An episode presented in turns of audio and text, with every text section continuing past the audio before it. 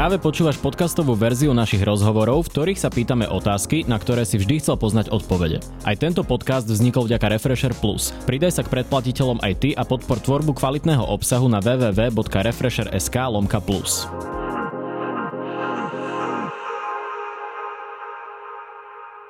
Sledujete Face to Face. Pozvanie do redakcie Refresheru dnes prijal poslanec Národnej rady za stranu za ľudí Juraj Šeliga. Dobrý deň. Dobrý deň, ďakujem za pozvanie. Pán poslanec Richard Sulik vyzbieral podpisy na odvolávanie vlády. Nervózny?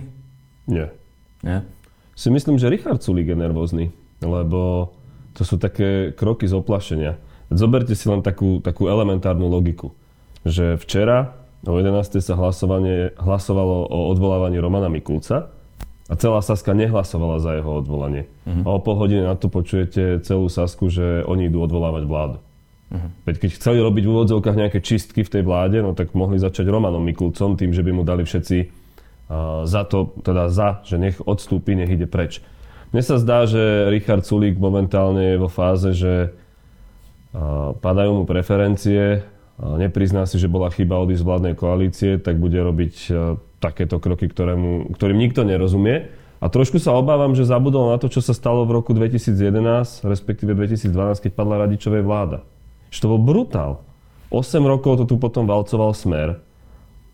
Euroval bol schválený, však to viete, vedia to aj tí, čo nás budú, budú pozerať, že to je, to je masaker. Ja neviem, že prečo to robí. No ale on tvrdí, že uh, práve že tým, že sa tá situácia nepriaznivá podľa neho bude predlžovať, tak to iba pomáha rásť smeru. A že teda čím skôr sa to ukončí a, a rozdajú sa na novo teoreticky karty, tak uh, tým lepšie, alebo týmto viac práve, že oddiali ten možný návrat Roberta Fica. Viete, v angličtine je také slovičko, že mind niečo, a toto mi to pripomína, čo ten Sulik vystraja. Mm-hmm. Že elementárne, však on je môj konkurent, ale, ale že mali sme normálne vzťahy a zdá sa mi, že v politike sa netreba hrať len, len na preferencie, že Veď on keď bol v koalícii, oni boli taká vlastne, povedzme to, že vnútorná opozícia koalícii. Uh-huh. Koľko mali v tých prieskumoch? 12-13%?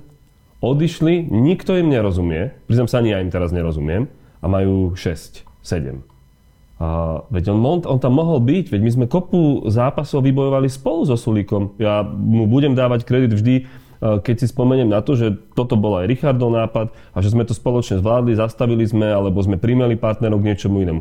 Teraz odišiel a hovorí, že tá zlá situácia bude pokračovať. Ale tak dobre, len má on tak nabité kila, už keď teda sa snažím dostať do, do jeho uh, logiky, že ide vyhrať voľby, padá dole, uh-huh. uh, ide podľa mňa logikou, že čím horšie, tým lepšie.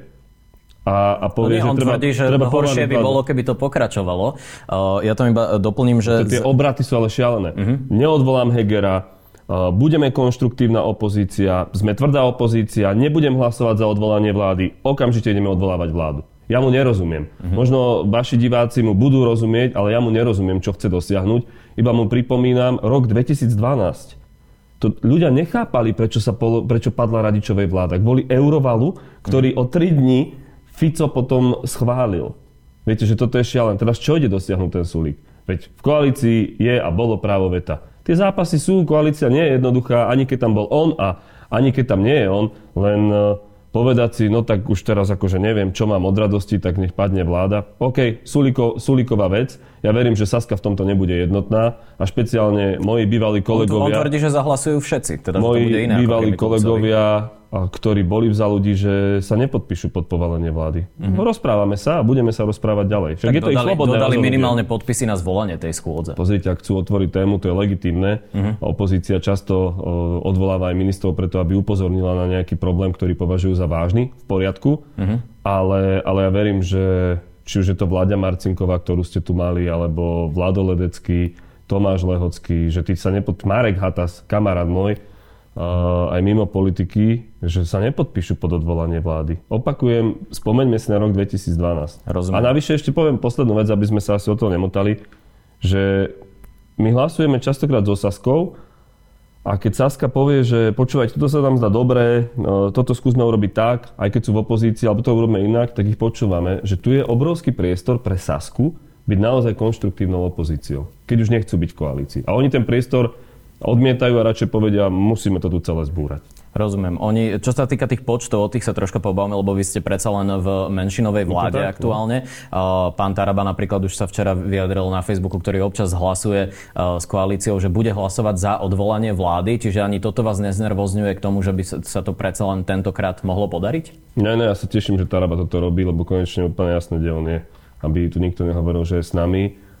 Rozprávame sa s Mirom Kolárom, rozprávame sa s Tomášom Valáškom, hovoril som s Marekom, s Vládkou budeme hovoriť a, a s ďalšími. Ale nielen takto verejne a interne, ale podľa mňa pre nich to tiež nie je úplne jednoduchá No a presvedčili ste už tých, s ktorými ste sa rozprávali, Nie, tá debata beží, tá debata beží stále. Uh-huh. Pozrite, môže sa pokojne stať, že Sulík povalí ďalšiu vládu. To je fakt, však aj tie čísla, ktoré naznačujete, uh-huh. uh, bude to veľmi tesné a bude záležať na každom hlase uh, jedno, jedno, jednotlivých poslancov. Richard Sulik hovorí, že táto vláda stratila ako keby právo na existenciu, dáva to do kontextu aj s tým, že eh, Robertovi Ficovi bolo zrušené obvinenie cez paragraf 363. Tomu sa budeme venovať mm-hmm. zvlášť, ale uh, teraz tá otázka stojí, že či teda vy ešte máte legitimitu ako koalícia, ktorá bola postavená na boji proti korupcii. Boli to prvé státe z programového vyhlásenia vlády, čiže máte ešte legitimitu? Ja sa cítim, že mám legitimitu a, a tie zápasy nie sú jednoduché, ale budem ich bojovať do posledného dňa. A Sulík, keď nám hovorí o 363 a o mhm. Žilinkovi, tak prepačte mi, mne to je neviem, aké slovo použiť. On bol ten, ktorý navrhoval a súhlasil s výsledkami nejakého indikatívneho hlasovania. Zabudol povedať koalícii, že mu volal Gučík, uh-huh. aby loboval za Žilinku. Mária Kolíková chcela navrhnúť Žilinku, ja som to zastavil. Totálna zvada v strane. Vyzval som prezidentku, inak teraz to bude rok, čo, dva roky, pardon, čo bol Žilinka vymenovaný, keď som prosil prezidentku, že zvážte to vymenovanie, lebo sa ukázalo, že Žilinka klamal na vypočutí. to ste boli, vy aj pán dostal. Presne tak, lebo on to priniesol. Že sú, a Sulik sa tváril, že nás sa to netýka. Kolíková hovorí, že ona so Žilinkom nič a chcela ho navrhnúť a my sme to museli zastaviť. Že je to hlúposť. A o tú 363 je zápas. Je to na ústavnom súde. Uh-huh.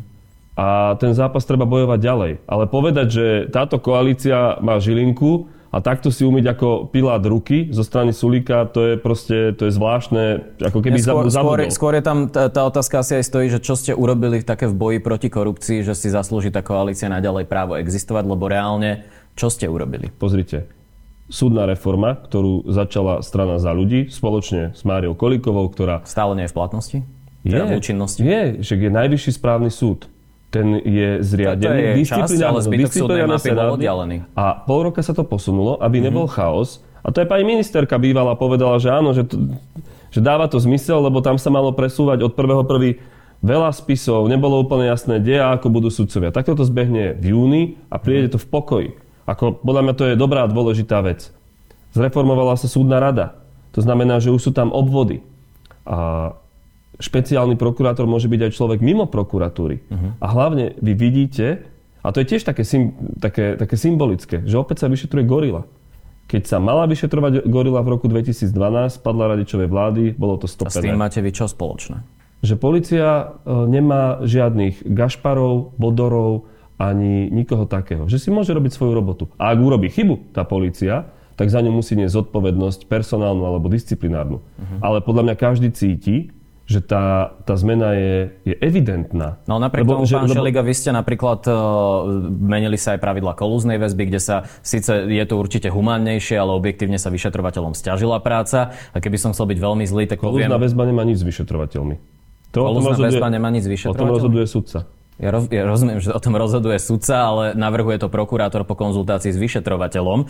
A e, keby som chcel byť veľmi zlý, tak poviem, že za vlády Petra Pellegriniho napríklad neskončili vyšetrovateľia okolo Jana Čurilu vo väzbe. Čiže tam je tá otázka, že či boli urobené systematické kroky, aby sa pomohlo v boji proti korupcii, väzbe... alebo to zostáva iba na nejakom voľnom termíne, že rozviazali sme ruky. Na mňa, pán Hanam, bolo by naivné si myslieť, že nepríde protitlak. Ten protitlak mm-hmm. je brutálny. Fico robí tlačovku v Národnej rade, kde hovorí, že vyšetrovatelia sú pomaly SS-áci. Alebo zvery. Alebo zvery. Uh, že Daniel Lipšic musí skončiť, že treba zrušiť špeciálnu prokuratúru. Samozrejme, že ten protitlak je. O väzbe a o obvineniach rozhodujú vyšetrovateľe alebo sudcovia. Ja sa netvárim, že všetko je dokonalé, ale my vidíme, že, prepačte mi, že skutky, ktoré sa mali stať v roku 2011 alebo 12, 13, 14, celý mýtnik, mm-hmm. kde e, sa rozkradali štátne peniaze cez verejné obstarávanie. To sa nevyšetrovalo za Fica. To sa netvárme, že Brhel by bol niekedy za Fica obvinený. Alebo Výboch. Alebo Bodor. Alebo Gašpar. Že ten posun tu je. Dokonale? Určite to nie je dokonale. Že policajti urobili aj nejaké chyby? Určite urobili chyby. Na to je tu prokuratúra, na to sú tu súdy. Preto máme dvojstupňové súdy. Špeciálny, najvyšší, okresný, krajský. To je v poriadku. Ale ide o to nastavenie aj mentálne, že či nejaký politik má právo zdvihnúť telefón alebo si zavolať niekoho na úrad vlády, alebo na tajné poschodie do hotela kúsok odtiaľto a povedať mu, týchto áno, týchto nie. To je to kľúčové. Slovensko nie je dokonalá krajina, ale ten posun tu je a podľa ho ľudia cítia. Dneska si málo kto dovolí prísť za nejakým úradníkom a povedať mu, prosím ťa, dajme túto pečiatku na toto stavebné povolenie alebo na toto obstarávanie a donesiem ti nejaké peniaze. Tak to nevieme. No podľa mňa sa tá atmosféra zmenila. Keď sa uh-huh. rozprávate s podnikateľmi, rozprávate sa s ľuďmi, uh-huh. že vedia, že, alebo cítia, že to je iné. Určite nie sme krajina, kde korupcia už neexistuje, to by bola blbosť povedať, ale, ale to sulíkové, alebo to, čo teraz niektorí hovoria, že my sme, akože nič sa nerobí, nič sa neposúva, no hlúposť. Hlúposť podľa mňa. Však vidíte, čo robia aj tá, tá špeciálna prokuratúra, akým spôsobom sa to posúva. No, tak to je podľa mňa. Rozumiem. Poďme sa chvíľku baviť o tej 363 Roberta Fica, lebo je to veľmi aktuálna téma a uh, aj keď to tu prepájame tie rozhovory, či už je to politika, prepájame to s orgánmi činnými trestnom konaní, tak sú to témy, ktoré, ako ste aj vy hovorili, bezprostredne sa budú spájať aj s Národnou radou a s dianím okolo nej. Vy ako vnímate teda to, že Maro Žilinka využil svoje práva, alebo v tomto prípade jeho prvý námestník a uh, zbavil Roberta Fica obvinení? Nie je to symbolicky aj to, čo Richard Sulik uh, hovorí, že teda potom to už nemá zmysel? Tak to by si mal Richard Sulik hovoriť, že prečo potom jeho strana volila Žilinku. To je mhm. prvá mm, To už ja sa Ale ja im to budem vracať, lebo oni sa tvária, že to je naša chyba. Ja som bol ten, ktorý ho nevolil. Žilinka uh, je podľa mňa generálny prokurátor, ktorý by mal byť disciplinárne stíhaný za to, akým postupuje. Ja verím, že pani prezidentka Čaputová podá ten disciplinárny návrh. A Myslím si, že je za čo. Myslíte si, že podľa súčasného znenia 363 on prekračuje svoju právomoc? Nie len v súvislosti s 363. A áno, mm. ohýbajú, brutálne ho ohýba. 363 má slúžiť na korekciu právoplatných rozhodnutí vyšetrovateľa alebo prokurátora. Mm. Prepačte mi, ale keď ide podať žalobu na súd v súmraku, že záverečné preštudovanie spisu, tak ten, kto by mal posúdiť, že či to je zločinecká skupina, a či sa tie skutky stali alebo nestali, tak má byť sudca a nie Maro Žilinka s pánom Kanderom. On, on si atrahoval, alebo teda inými slovami zobral právomoci, ktoré patria súdu. Tá 363 tu bola na to, aby bolo možné korigovať rozhodnutia, voči ktorým už nie je žiadny opravný prostriedok.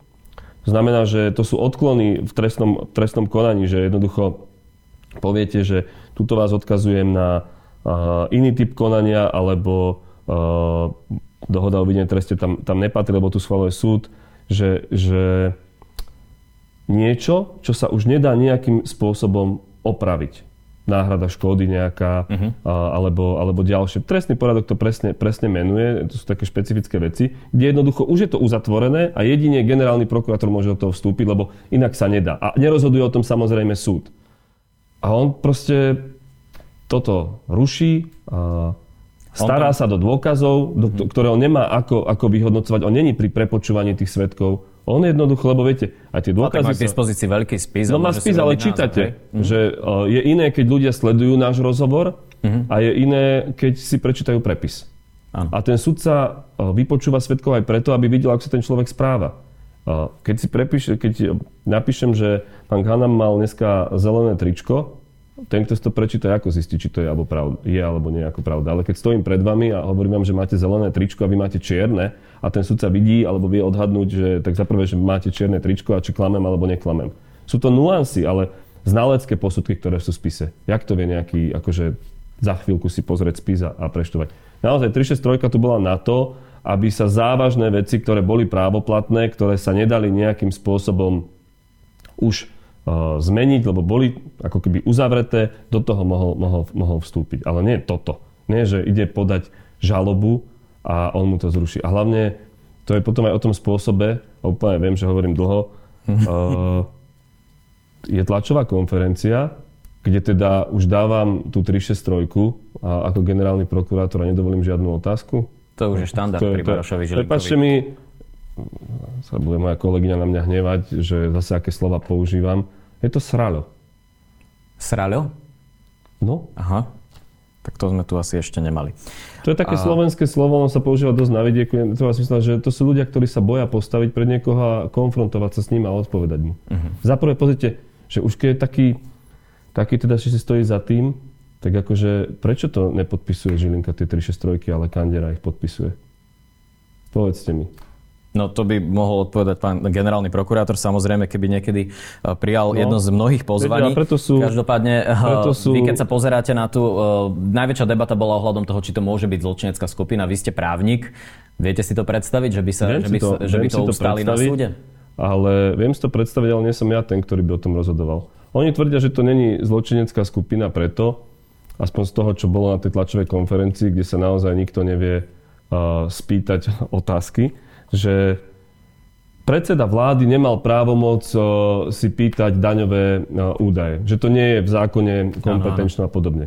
No, lenže organizovaná zločinecká skupina, ak to veľmi laicky poviem, je, že sa dá skupina dokopy, ktorá má nejakú hierarchiu a, organizuje sa a, organizuje sa za účelom páchania trestnej činnosti alebo získavania nejakých nezákonných benefitov. A vy mi viete, viete že, že keď ste predseda vlády, tak uh, máte politickú moc. A to všetci cítia. Áno, môžeme si spomenúť na známy, známe video Roberta Fica, keď volal pánovi Kočanovi šéfovi poisťovne. A... To, to, to je prvá vec, že tá moc nie je napísaná iba v paragrafoch. Tá moc vyplýva z toho, že napríklad kontrolujete 80 poslancov v Národnej rade. V rovine, že hlasujú za návrhy, ktoré predkladáte. Potom druhá vec je, že ako my vieme, že oni sa stretávali iba na úrade vlády. Lebo Imreca a Suchoba hovoria, že sa stretávali aj v hoteli vedľa zimného štadióna. A to je oficiálna rokovačka úradu vlády? Imrece so Suchobom hovoria, že a tam chodil aj pán Brhel, pán Široký, pán Bodor a ďalší. Že ja nie som ten, ktorý má povedať, či to je alebo nie je organizovaná zločinecká skupina. Ale vonkoncom to nie je Maro Žilinka.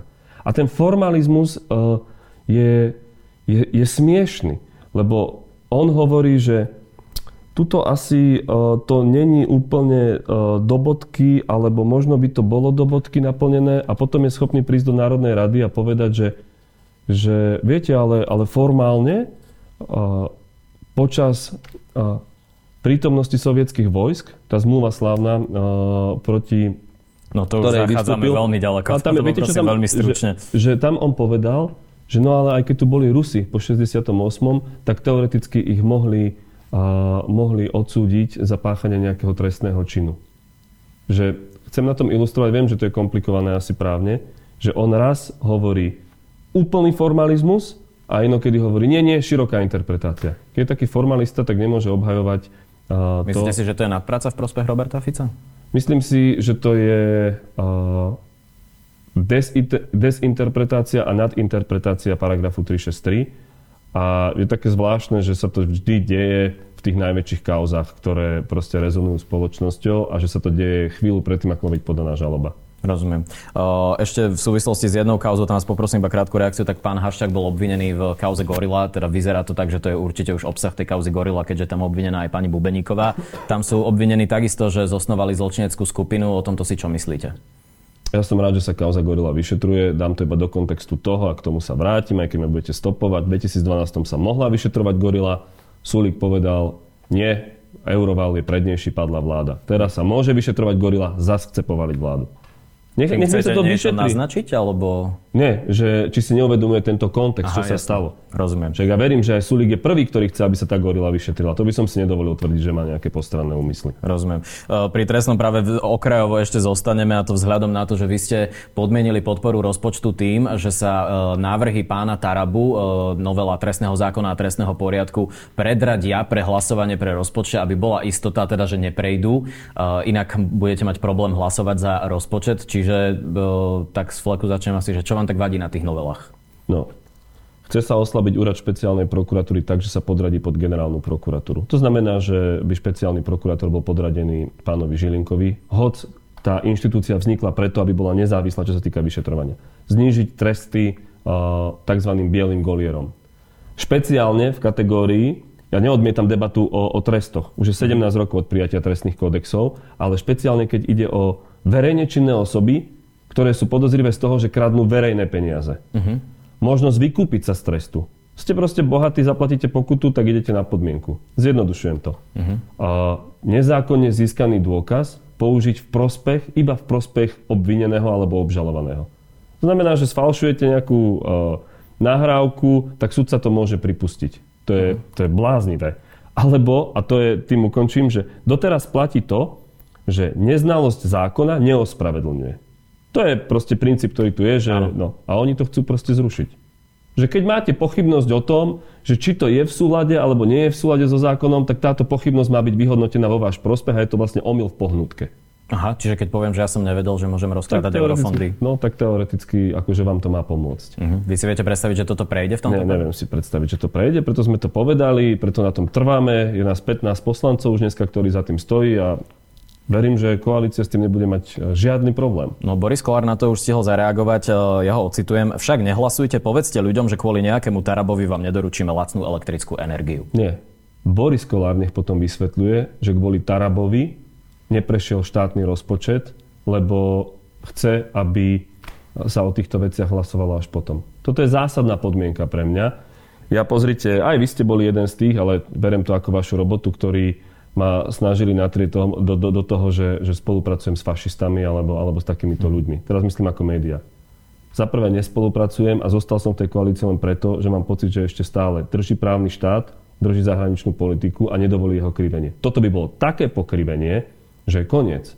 To znamená, že ak Boris Kolár ide hovoriť... Koniec znamená čo? Že by ste odišli z koalície? Že by tá vláda, vláda podľa mňa padla. Že toto je nepriateľné. To je, to je my v tom liste, ktorý sme poslali aj premiérovi, aj Borisovi Kolárovi, aj pánovi Matovičovi, sme dali aj úrilky z programového vyhlásenia vlády, ktoré hovorí, že bude brániť právny štát, nedovolí návrat starých časov. Bavili sme sa o tom, že čo je zlé v tých trestných kódexoch, mm-hmm. ktoré navrhuje Taraba. To by bolo, že šialenstvo a popretie všetkého. Preto mi je smiešne, keď hovorí pán Kolár, že to je vydieranie. Čo je vydieranie na tom, že chcem, aby sa rešpektovalo programové vyhlásenie vlády a aby sa dodržiavala koaličná zmluva? Nie. Dneska, ak e, Boris Kolár odmietne tie, súhlasiť s tým, aby sa to predradilo, tak on je ten, ktorý blokuje rozpočet. Lebo my nemáme iné podmienky. Prečo myslíte, že pán Taraba toto navrhuje? On nie je právnik. Ja si nesom vedomý, že by sa venoval trestnému právu alebo niečom v tom zmysle. Môžem sa iba domnievať, ale nápadne to pomáha tým všetkým, ktorí dneska čelia vážnym obvineniam a stoja pred súdom. Mhm. mimochodom, pán Taraba už stihol avizovať, že ten rozpočet nepodporí. V poriadku. Ja som od neho ani nečakal, že ho bude podporovať. Uh-huh. Ale čakali ste čo, že mu to podporia možno niektorí poslanci koalície? Pozrite, a... o, tak ako v živote aj v politike sú rôzne pokušenia a pokušeniam sa treba vyhýbať.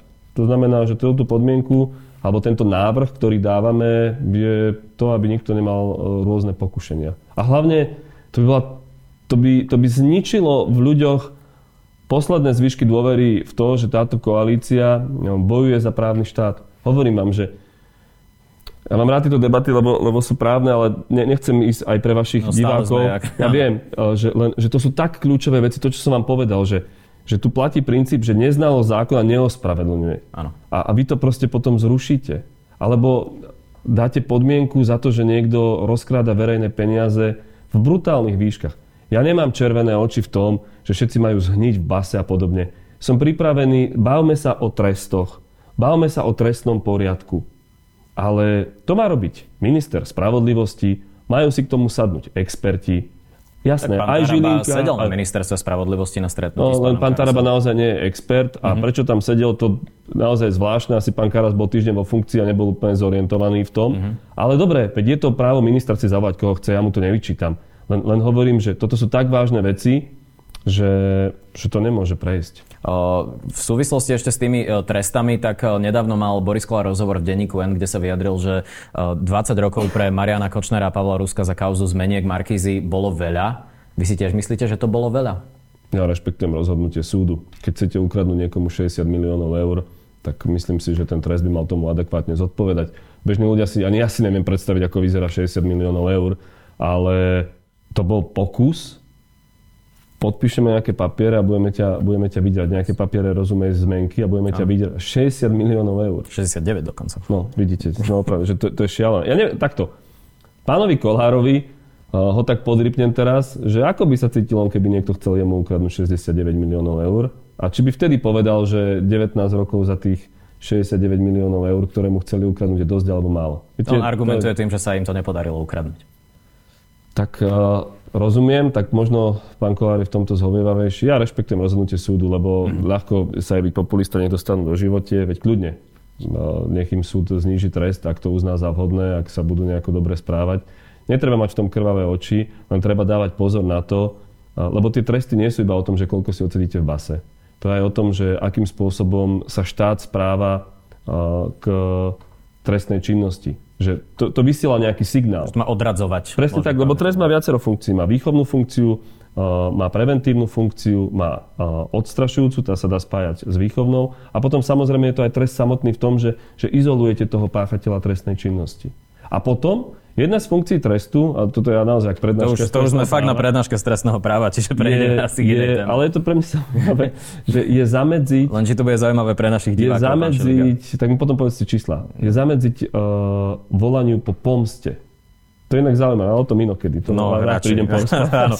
Ešte sa okolkou vrátim k tomu rozpočtu. Mm-hmm. Čiže vy hovoríte, že obsahovo vám tam nič neprekáža, sú už tu poslanci. Á, tak samozrejme, že tam vnímam veci, ktoré, ktoré že by mohli byť inak. Napríklad teraz je veľká debata o tom, že ľudia, ktorí pracujú v domovoch sociálnych služieb, brutálne ťažká robota, že im treba proste pridať, aby sa to dorovnalo aspoň na úroveň zdravotných sestier, ktoré dnes dostali ten motivačný príspevok 5000 A môžu utekať z tých. Áno, ale už začala debata a to poviem, že aj Jana Žitňanská, aj Milan Krajniak toto riešia a je dohoda aj s ministerstvom financí, že sa to upraví, aby sa to dorovnalo. Že viete, mohol by som povedať, že že niektoré položky by mali byť iné, ale, ale to mi príde taká ekonomicko-technická debata. Ten rozpočet, uh, verím v tomto pánovi Klimekovi, uh, mm. že, že sa nebudú tie, že tie peniaze, ktoré boli požičané, sa nebudú úplne rozhadzovať a vždy tam je kontrolný mechanizmus aj vlády, aj Národnej, aj Národnej rady. Rozumiem. Uh... A samozrejme, prepačte, posledná vec, v tomto ja podporujem to, čo hovoria kolegovia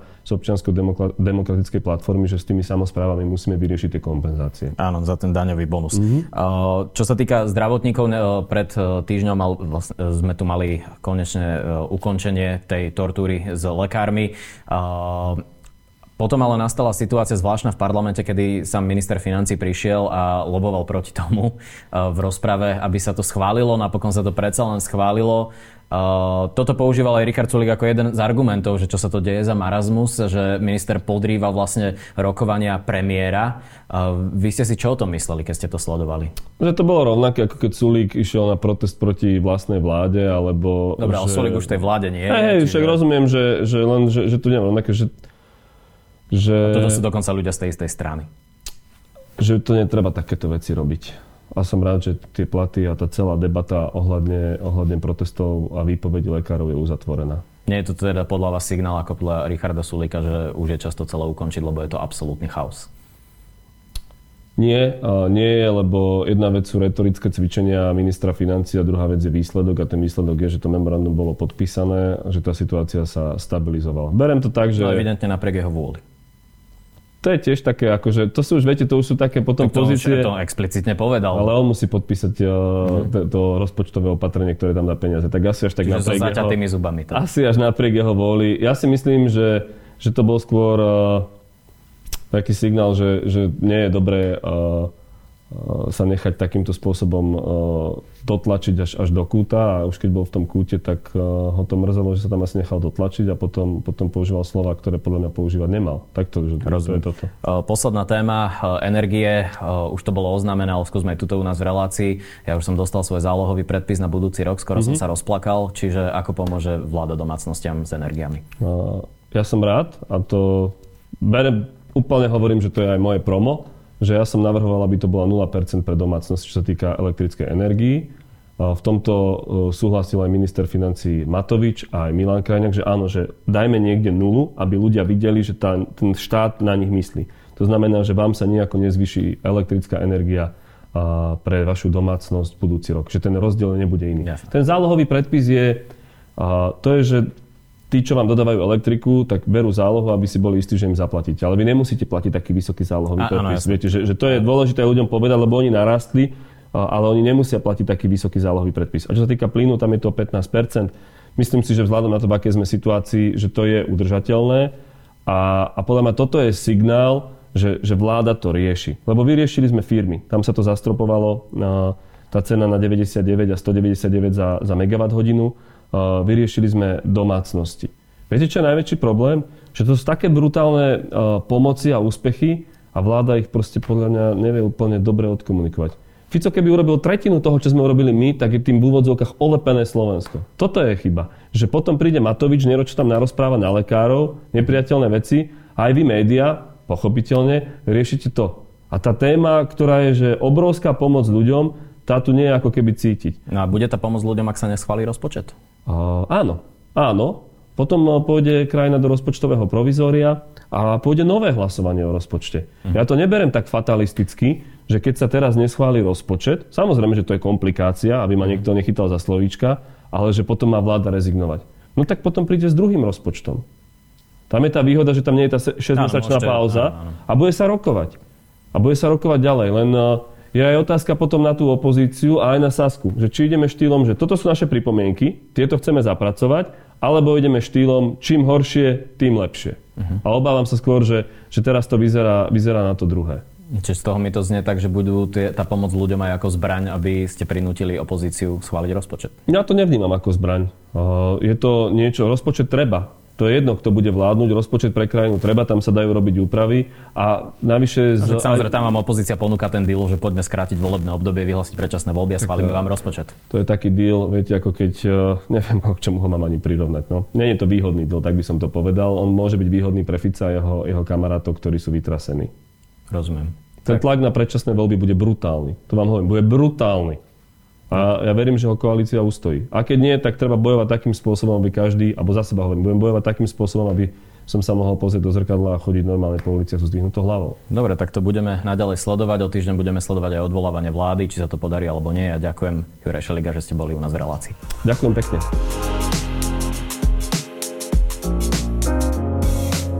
Počúval si podcastovú verziu Refresher rozhovorov. Nezabudni sa prihlásiť na odber tohto podcastu na Spotify alebo v apkách Apple a Google Podcasty. A samozrejme všetky rozhovory nájdeš na našom webe Refresher.sk.